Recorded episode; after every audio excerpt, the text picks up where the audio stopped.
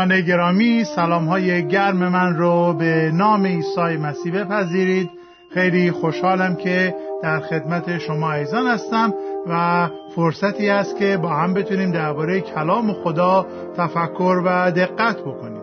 اگر که برای نخستین باره که به این درس ها توجه می‌کنید ما از چهار جلسه پیش به این سو درباره سخنان پایانی خداوند و نجات دهنده ما عیسی مسیح که بر بالای صلیب به زبان آوردند تفکر می‌کنیم و درباره دومین سخن عیسی مسیح داشتیم تفکر می‌کردیم. ما در انجیل لوقا فصل 23 آیات 39 به بعد راجع به این می‌خوانیم. اجازه بدید که این قسمت رو خدمتون اول قرائت بکنم. سپس دعا خواهیم کرد و درباره کلام خدا و این سخن عیسی مسیح صحبت خواهیم نمود. پس بیایید به قرائت کلام خدا از انجیل لوقا فصل 23 آیه 39 به بعد توجه کنید. یکی از آن جنایتکاران که به صلیب آویخته شده بود با تنه به عیسی می گفت مگر تو مسیح نیستی؟ خودت و ما را نجات بده. اما آن دیگری با سرزنش به اولی جواب داد از خدا نمی ترسی تو و او یکسان محکوم شده اید در مورد ما منصفانه عمل شده چون ما به سزای کارهای خود می‌رسیم. اما این مرد هیچ خطایی نکرده است و گفت ای عیسی وقتی به سلطنت خود رسیدی مرا به یاد داشته باش. عیسی جواب داد خاطر جمع باش امروز با من در فردوس خواهی بود. بیای دعا بکنیم. ای خداوند تو رو شکر می‌کنم به خاطر کلامت به خاطر قوتی که در کلام تو نهفته هستش. دعا می‌کنم که ای خداوند امروز با ما باشی. قلبهای ما رو تحت تاثیر قدرت روح القدس قرار بده تا اینکه آنچه که ما فکر می‌کنیم آنچه که کلام تو می‌خواد ما یاد بده واقعا باعث قوت روحانی ما بشه. ما رو به شباهت عیسی مسیح خداوند متبدل بکنه. و به نام همان عیسی دعا می‌کنیم. آمین. دوستان گرامی یکی از قسمتهای بسیار حیرت آور کلام خدا و در این حال تقویت بخش کلام خدا در اشعیای نبی فصل 53 هست. سالها قبل قرنها قبل از تولد عیسی مسیح این کلمات به وضوح درباره نحوه مرگ عیسی مسیح از زبان اشعیای نبی ما مشاهده می‌کنیم و می‌خوانیم که چگونه اشعیای نبی تحت هدایت روح خدا سالها قرنها قبل از تولد عیسی مسیح این کلمات رو می‌نویسه و نحوه مرگ عیسی مسیح رو با جزئیات برای ما خاطر نشان می‌کنه. در اشعیای نبی فصل 53 آیه 12 به ما یادآور میشه که او جان خود را با رضایت از دست داد و به سرنوشت شریران مبتلا شد. او مانند یک گناهکار مانند یک خطاکار مصلوب میشه مانند یک خطاکار به سرنوشت اعدام محکوم میشه و اینجا که ما می‌بینیم که عیسی مسیح در میان دو خطاکار در میان دو جنایتکار به صلیب آویخته شده این یک تحقق پیشگویی است که 700 سال قبل از تولد عیسی مسیح روح خدا به اشعیای نبی داده بود که از زبان او بنی اسرائیل می‌دانست که نجات دهندهشون مانند یک نفر خطاکار مانند یک نفر شریر به قتل خواهد رسید اعدام خواهد شد و این مرگ یک مرگ جایگزین هست. او به جای گناهکاران به جای شریران اون حکم و محکومیتی که حق حقه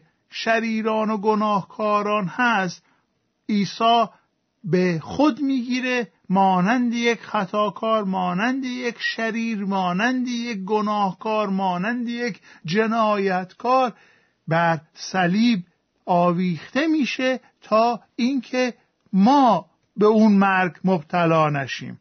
او مرگش فدیه‌ای که به ما میده فدیه جایگزین هست. و این فدیه جایگزین یک مقوله بسیار مهمی است در الهیات تفکر مسیحی ما. و ما باید این رو خوب یاد بگیریم که عیسی مسیح به جای خطاکاران مانند یک خطاکار به جای جنایتکاران مانند یک جنایتکار به مرگ محکوم شد.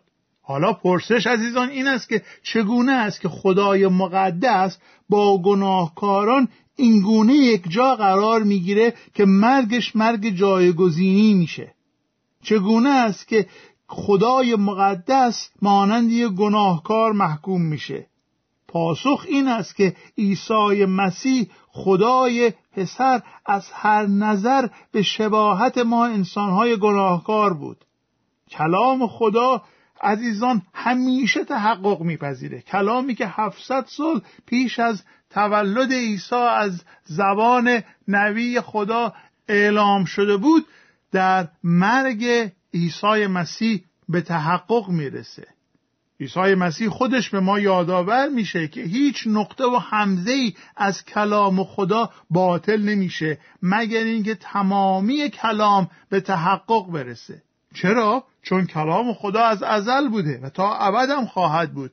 و به همین دلیل که کلام خدا همیشه تحقق پیدا می‌کنه چون زامن و گارانتی اون کلام زامن و گارانتی تحقق کلام قوت خود خدا هستش. خدای مقدسی که هرگز دروغ نمیگه هیچ کدوم از کلماتی که از دهانش خارج میشه رو نمی‌گذاره هرز بره به باطل گفته بشه. خدای ما خدایی نیستش که سخنان باطل بزنه. خدای ما خدایی نیستش که کلمات ناسنجیده به زبان بیاره یا اینکه یک حرفی رو بزنه و فردا فراموش بکنه یا اینکه یک حرفی رو بزنه و بعدش بگه نه من دروغ گفتم منظورم این نبود منظورم چیز دیگری بود. خدا تمامی سخنانی که از زبان انبیایش برای ما گفته در کتاب مقدس تمامی اونها تحقق پذیرفته. در عیسی مسیح ما تحقق تمامی نبوت های عهد عتیق رو مشاهده می‌کنیم. در شیای نبی فصل 53 ما می‌خونیم که او با شریران با خطاکاران یک جا به همون سرنوشت دچار شد.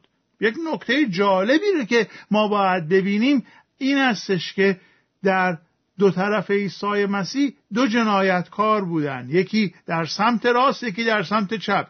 یکی در گناهان خود مرد و توبه نکرد و دیگری به عیسی ایمان آورد و نجات پیدا کرد.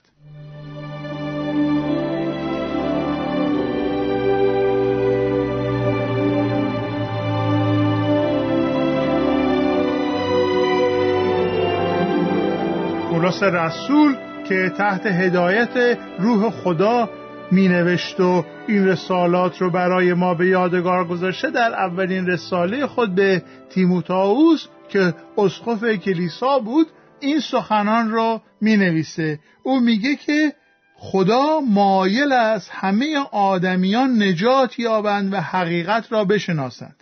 زیرا حالا چرا خدا مایله چگونه آدمیان نجات پیدا می‌کنن چگونه حقیقت رو می‌شناسن؟ این رو ما جوابش رو در آیه پنج مشاهده می‌کنیم. نگاه کنید میگه که زیرا یک خدا وجود دارد و یک واسطه بین خدا و انسان یعنی شخص عیسی مسیح که جان خود را به عنوان کفاره در راه همه داد و به این ترتیب در زمان مناسب این حقیقت به ثبوت رسید. توجه بفرمایید عزیزان خداوند می‌خواد که ما نجات پیدا بکنیم و یک واسطه میان انسان و خدا قرار داره یعنی عیسی مسیح که انسان کامل و خدای کامل بود واسطه هست. اون پل ارتباطی تنها پل ارتباطی تنها واسطه تنها راه رسیدن به نجات تنها حقیقت موجود همونه که عیسی مسیح آمد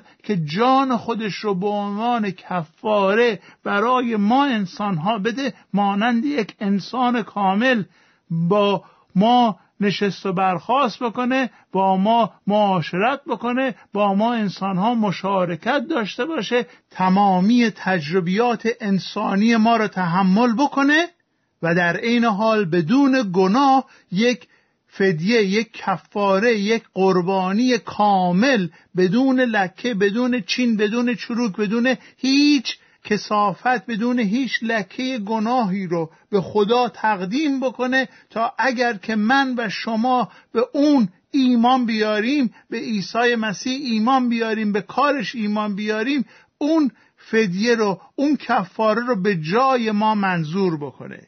عیسی مسیح با شریران مشارکت کرد با شریران یک جا شد با خطاکاران محسوب شد با شریران به دار آویخته شد تا اینکه من و شما از بار مجازات رهایی پیدا بکنیم. فدیه جایگزینی که اراده خدا برش قرار داشته این است که عیسی مسیح به جای من و به جای شما محکوم بشه. آیا به عیسی مسیح به عنوان خداوند سرور و نجات دهنده خودتون ایمان دارید؟ اگر به او ایمان آورده اید خداوند فدیه عیسی را به حساب شما قرار داده. شما دیگه لازم نیست برای مجازات گناهان خود رنج ببرید. تمامی رنج هایی که عیسی مسیح به خاطر گناهان بشریت برده به حساب شما و به حساب من نوشته میشه. اگر به او ایمان نیاورده اید شما مجبورید که رنج های گناهان خودتون رو تحمل بکنید. جهنم برای کسانی ساخته شده که یا نمی‌خواهند از گناهان خودشون توبه کنند یا اینکه فکر می‌کنند یک راهی رو بلدند یک طریقی رو یاد گرفتن که به وسیله اون طریق بخوان خدا رو راضی بکنند. عزیزان می‌دونستید که قبول نکردن عیسی مسیح ایمان نیاوردن به عیسی مسیح بزرگترین گناه است به خاطر اینکه در واقع شخصی که به عیسی مسیح ایمان نمیاره و میگه نه راه من دین من مراسم و مناسک مذهبی من می‌تونه من نجات بده در واقع داره به حکمت خدا به راه خدا به نقشه خدا به فراهم آوری خدا به خونبهای خداوند ما عیسی مسیح دهانکجی می‌کنه. میگه خدایا تو نمی‌دونستی تو فهم و حکمت نداشتی. من بهتر می‌دونم. راه من بهتر از راه توه. خداوند اگر راهی برای نجات ما وجود داشت پسر یگانش رو برای ما قربانی نمی کرد و از آنجا که عیسی مسیح برای ما گناهکاران قربانی شد دو راه حل بیشتر وجود نداره و اون دو راه حل رو ما در رفتار این دو جنایتکار مشاهده می‌کنیم یا به راه های خود اعتقاد پیدا می‌کنیم و مانند آن جنایتکار تا دقیقه آخر به عیسی دهانکجی و تمسخر می‌کنیم یا اینکه نه مانند آن جنایتکار دیگه به عیسی مسیح ایمان میاریم به او توکل می‌کنیم و از او استمداد می‌کنیم از او کمک می‌خواهیم. ملکوت خدا حکمت ملوکانه خدا رحمت او این است که انسانها نجات پیدا بکنند. ولی در عین حال باید دانست که ملکوت خدا و سلطه ملوکانه خدا هرگز بر مبنای زور بنا نمیشه. هرگز به معنای این نیست که خدا اراده انسانها رو نادیده بگیره. هرگز خدا نمی‌خواد اراده شما رو زیر پا بگذاره. اراده آزاد یکی از بزرگترین هدایای خدا به ما انسان هاست. آن دزد از اراده خود استفاده کرد و عیسی را رد نمود. آن یکی به سوی عیسی دعا کرد. یکی به او توهین کرد دیگری به او دعا نمود. جنایتکاری که دعا کرد و به سوی عیسی مسیح رفت و از او تقاضای رحمت کرد نه تنها از اراده آزاد خودش استفاده کرد و اون کار درست رو انجام داد تصمیم مناسب رو گرفت بلکه قبل از اون که نجات رو دریافت بکنه یکی دو تا چیز دیگر هم ما اینجا مشاهده می‌کنیم. اول اینکه او به گناهکاری خودش اقرار کرد. توجه بکنید به آیه چهل و یک به اون جنایتکار دیگه میگه چی؟ میگه در مورد ما منصفانه عمل شده. اقرار می‌کنه که واقعا گناهکاره و واقعا باید در حقش این مجازات انجام می‌شد. در مورد ما منصفانه عمل شده. نکته دیگری که ما اینجا می‌بینیم این است که او به بیگناهی عیسی مسیح نیز اعتراف می‌کنه. میگه چه؟ میگه اما این مرد هیچ خطایی نکرده است. عیسی مسیح بیگناه بهترین فدیه تنها فدیه جایگزینی برای ما هستش. اگر عیسی مسیح گناهی کرده بود اگر او مرتکب گناهان شده بود دیگه او انسان کامل نمی بود دیگه فدیه و آمرزشی مرگش برای ما نداشت زیرا که خود او نیز گناهکار بود و هدیه کامل و بدون عیب رو به حضور خدا نمی‌تونست تقدیم بکنه. ولی از آنجا که عیسی مسیح بی گناه بود از آنجایی که همه گونه وسوسه شد ولی هیچ خطایی نکرد مرتکب هیچ گناهی نشد اونجا هست که می‌تونه برای ما فدیه جایگزینی بشه. عیسی مسیح بیگناه فدیه کامل و پاک و بدون لکه و بدون چروک و بدون آلایشی است که به حضور خدا تقدیم شده که جای ما گناهکاران رو بگیره.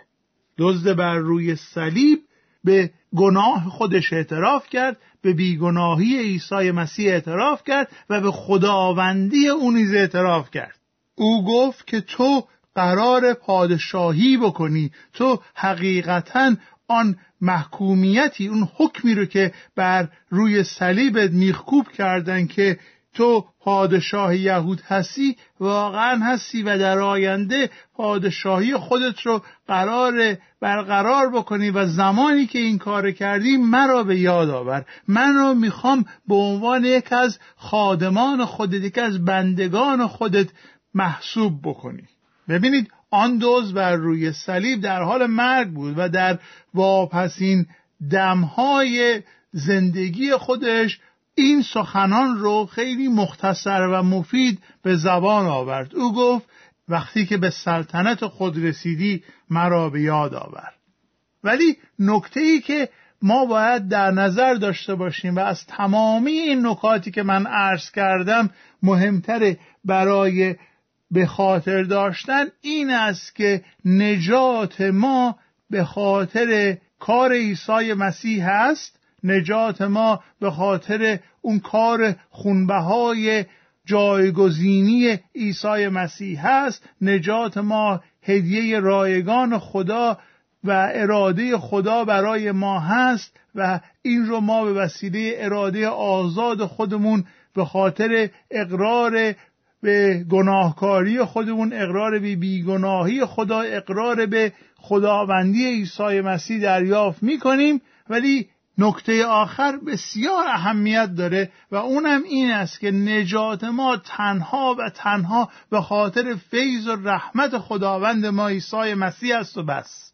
نجات ما فقط به خاطر اعمال فیض خداوند و رحمت یک سویه خداونده و نه به خاطر اعمال نیک ما. ما به خاطر اعمال خودمون مقبول درگاه خدا نمیشیم. هر گناهکاری به هر اندازه گناهان سنگینی داشته باشه زمانی که تحت فیض عیسی مسیح قرار بگیره کاملا نجات یافته. این گونه نیست که خدا ما را کمی نجات میده و حالا باید ما نجات یافتگیمون رو تکمیل بکنیم و شروع بکنیم به اعمالی انجام دادن. این گونه نیستش که بعضی از ادیان می‌گویند که باید شما این کارها رو انجام بدید تا به اون مرحله نجات یافتگی برسید. اینجوری نیستش که ما باید طی مراحل و مناسک انجام بدیم مراسمی رو انجام بدیم منازلی رو ازش بگذریم به رتباتی برسیم که تا اون موقع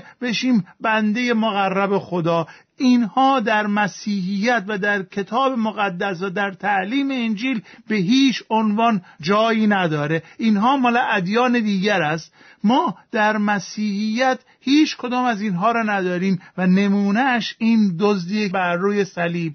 او بعد از دریافت نجات هیچ فرصتی برای کارهای نیکو نداشت. او داشت میمرد. امروز میگه با من در فردوس خواهی بود. تنها به خاطر کلام نجات بخش عیسی مسیح است. به خاطر فیض نجات بخش عیسی مسیح است که آن مرد آن محکوم نجات پیدا کرد. او فرصتی برای توبه نداشت. او فرصتی برای تغییر رویه و تبدیل منش خودش نداشت. او به عیسی اقرار ایمان کرد اعتراف ایمان کرد. و عیسی او رو پذیرفت. همون کار رو امروز اگر من و شما انجام بدیم همان عیسی ما رو میپذیره. کافی است که به گناهان خود نزد خداوند عیسی مسیح اقرار بکنیم. کافی است که به هدیه نجاتی که برای ما بر روی صلیب فراهم آورده ایمان بیاریم. کافی است که قبول بکنیم که عیسی مسیح بیگناه برای من گناهکار مرد تا من لازم نباشه که بر روی صلیب جان بدم.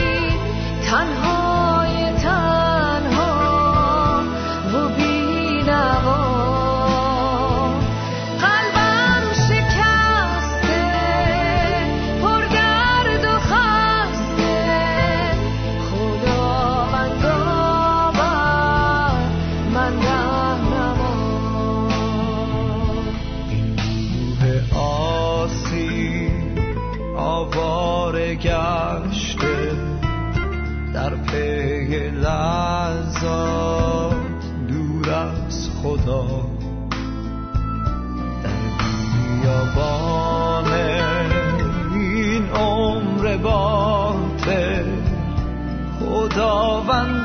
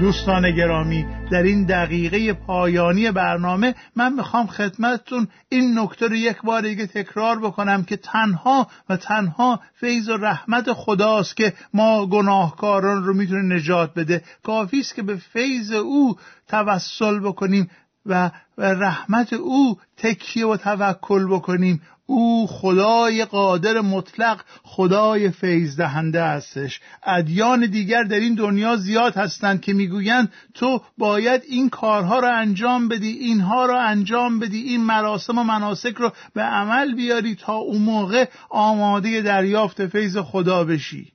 ولی پیغام خوش انجیل عیسی مسیح این است که اگر به زبان خود نام خداوند رو اقرار بکنید در دل خود به او ایمان بیاورید نجات خواهید یافت. دعای من برای شما عزیزان این است که حقیقتا به او اعتراف کنید و حقیقتا به او ایمان بیاورید تا آن نجات حقیقی را از دستان خداوند دریافت بکنید. همان گونه که آن دوز بر بالای صلیب این کار را کرد و دریافت نمود. فیض مسیح همواره با شماها باشد. آمين.